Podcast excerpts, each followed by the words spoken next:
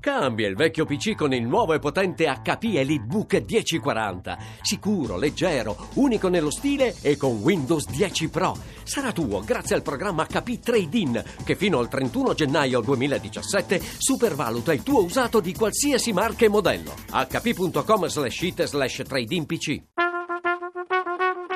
Tra poco in edicola.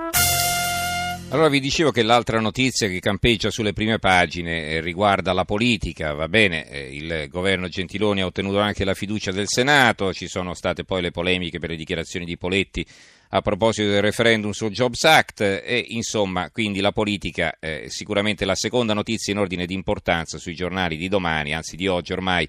Eh, subito dopo eh, naturalmente la scalata di Vivendi a Mediaset, eh, argomento del quale ci stiamo occupando. Allora, eh, non vi leggo adesso i titoli sulla politica perché eh, ci ruberebbero troppo tempo, le destinerò questo spazio eh, successivamente, quindi a conclusione del nostro dibattito sulle, eh, eh, sull'Italia terra di conquista sì o no. E però eh, vi presento il nuovo numero di Panorama, anzi ce lo presenta il suo direttore Giorgio Mulè. Giorgio, buonasera. Buonasera, buonasera a voi. Allora, una copertina eh, di questo tipo, Gangs of PD, il cinepanettone di un partito che tiene in ostaggio l'Italia, personaggi e interpreti, Paolo Gentiloni, Andrea Orlando, Vincenzo De Luca, Pierluigi Bersani, Dario Franceschini, Massimo D'Alema, Luca Lotti, Nicola Zingaretti, Michele Emiliano, con la partecipazione straordinaria di Maria Elena Boschi, regia di Matteo Renzi. E ci, ci sono le foto, sai come, come succede sempre, no? grandi, nelle, nelle, grandi fiction americane, le foto delle capocce no, di questi personaggi, insomma, no, a ricordarci chi sono i protagonisti. Allora, raccontaci come avete sviluppato questo argomento. Ma insomma il titolo è, ricalca quello di un film che è Gangs of New York e ricalca quello che è la situazione all'interno del Partito Democratico. All'interno del Partito Democratico è in corso e da tempo una, una guerra per bande che dilania Partito Democratico, ma in questo scontro, che è uno scontro di tutti contro tutti, adesso ha il pericolo concreto di bloccare e condizionare il cammino del governo e dell'Italia. Il governo Gentiloni nasce per volontà di Matteo Renzi, in quanto la delegazione del PD non ha indicato, come dissero all'uscita dell'incontro con Mattarella, eh, il Premier incaricato, ma l'indicazione evidentemente è venuta da Matteo Renzi e il fatto che Maria Elena Boschi, che promise davanti all'Italia intera eh, più e più volte di farsi da parte addirittura abbandonare la politica se avesse vinto il no, adesso ricopre una carica che l'ha portata a essere promossa all'interno del governo come sottosegretario alla Presidenza del Consiglio dei Ministri, il ministro Lotti che appunto è stato promosso, dimostrano che c'è questa uh, tenaglia renziana tutto tondo che condiziona il partito. È il partito che è dilaniato da un congresso che è alle porte sulla quale si stanno già almanaccando la minoranza, gli orfiniani, i giovani turchi, insomma tutte le componenti di questo partito.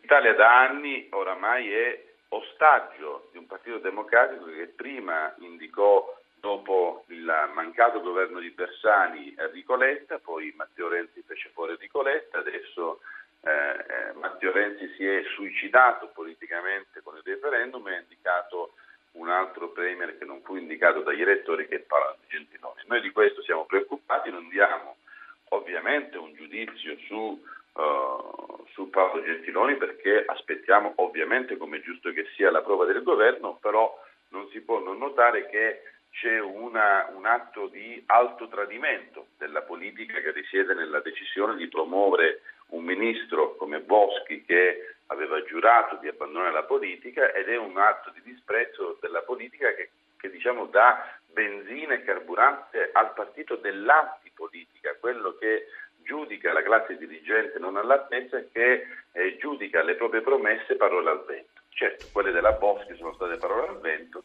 quelle di Matteo Renzi sono state parzialmente parole al vento, si è dimesso da Presidente del Consiglio e non da mm. segretario del PD. Intorno a tutto questo, come dire, ragioniamo e ragioniamo soprattutto rispetto alle emergenze che ci sono in Italia, le emergenze immigrati, eh, la crisi delle banche, i conti pubblici da proteggere, da correggere, il lavoro eh, che non riparte. Insomma, sull'immigrazione e su altri temi in questo Paese stiamo attenti perché rischia davvero una rivolta, cioè i germi di un'insofferenza di un'intolleranza che non hanno radici nella xenofobia, nel razzismo, ma in una convivenza civile che è stata minata nelle radici, mm-hmm. sono a tutto tondo presenti. Bisogna fare moltissima attenzione eh, perché, ripeto, non si tratta di estremismi, ma di episodi connaturati a una società che oramai non tollera più eh, l'accoglienza indiscriminata, ma è disposta a tollerare soltanto coloro che hanno diritto a restare nel nostro paese. Allora, dici quali sono gli altri argomenti che ci vuoi segnalare, gli altri temi che avete sviluppato? Segnalare anche un tema che riguarda una storia che abbiamo trovato in, in Campania, che è la storia di un 14enne ovviamente il nome di fantasia l'abbiamo chiamato Donato, che ha 14 anni, nato cresciuto in una famiglia cattolica in una città a sud di Napoli. Bene, questo ragazzo si è convertito al, all'Islam come? Attraverso la rete internet, attraverso il web, ha cambiato uh, nome, una nuova identità, si fa chiamare Karim Abdul.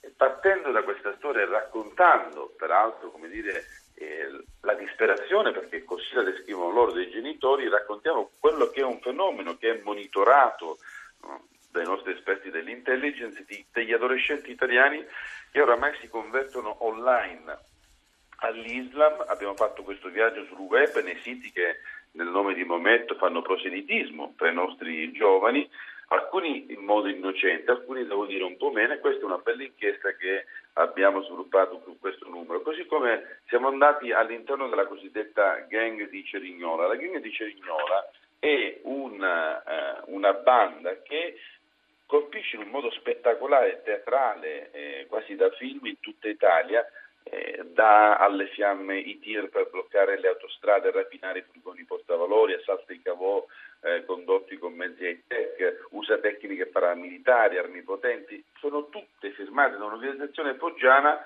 che è stata sottovalutata e della quale raccontiamo nei particolari tutti eh, mm-hmm. i segreti. Segnalo anche una bella intervista a Alessandro D'Avenia che a questo punto, che ha, con l'ultimo libro dedicato all'Opati ha prodotto un best seller, ha fatto uno spettacolo che è tutto esaurito in tutta Italia e abbiamo chiesto a lui come fa a piacere tanto e perché i giovani ragazzi intorno a un personaggio così eh, complicato come Leopardi si mm-hmm. sono mhm. appassionati a lui. Questo è molto altro poi ovviamente su, sul numero di domani.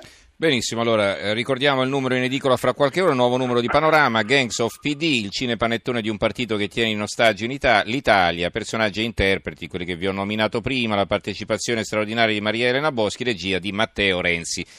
Ci ha presentato questo numero il direttore Giorgio Mulè. Grazie Mulè, buonanotte. Grazie.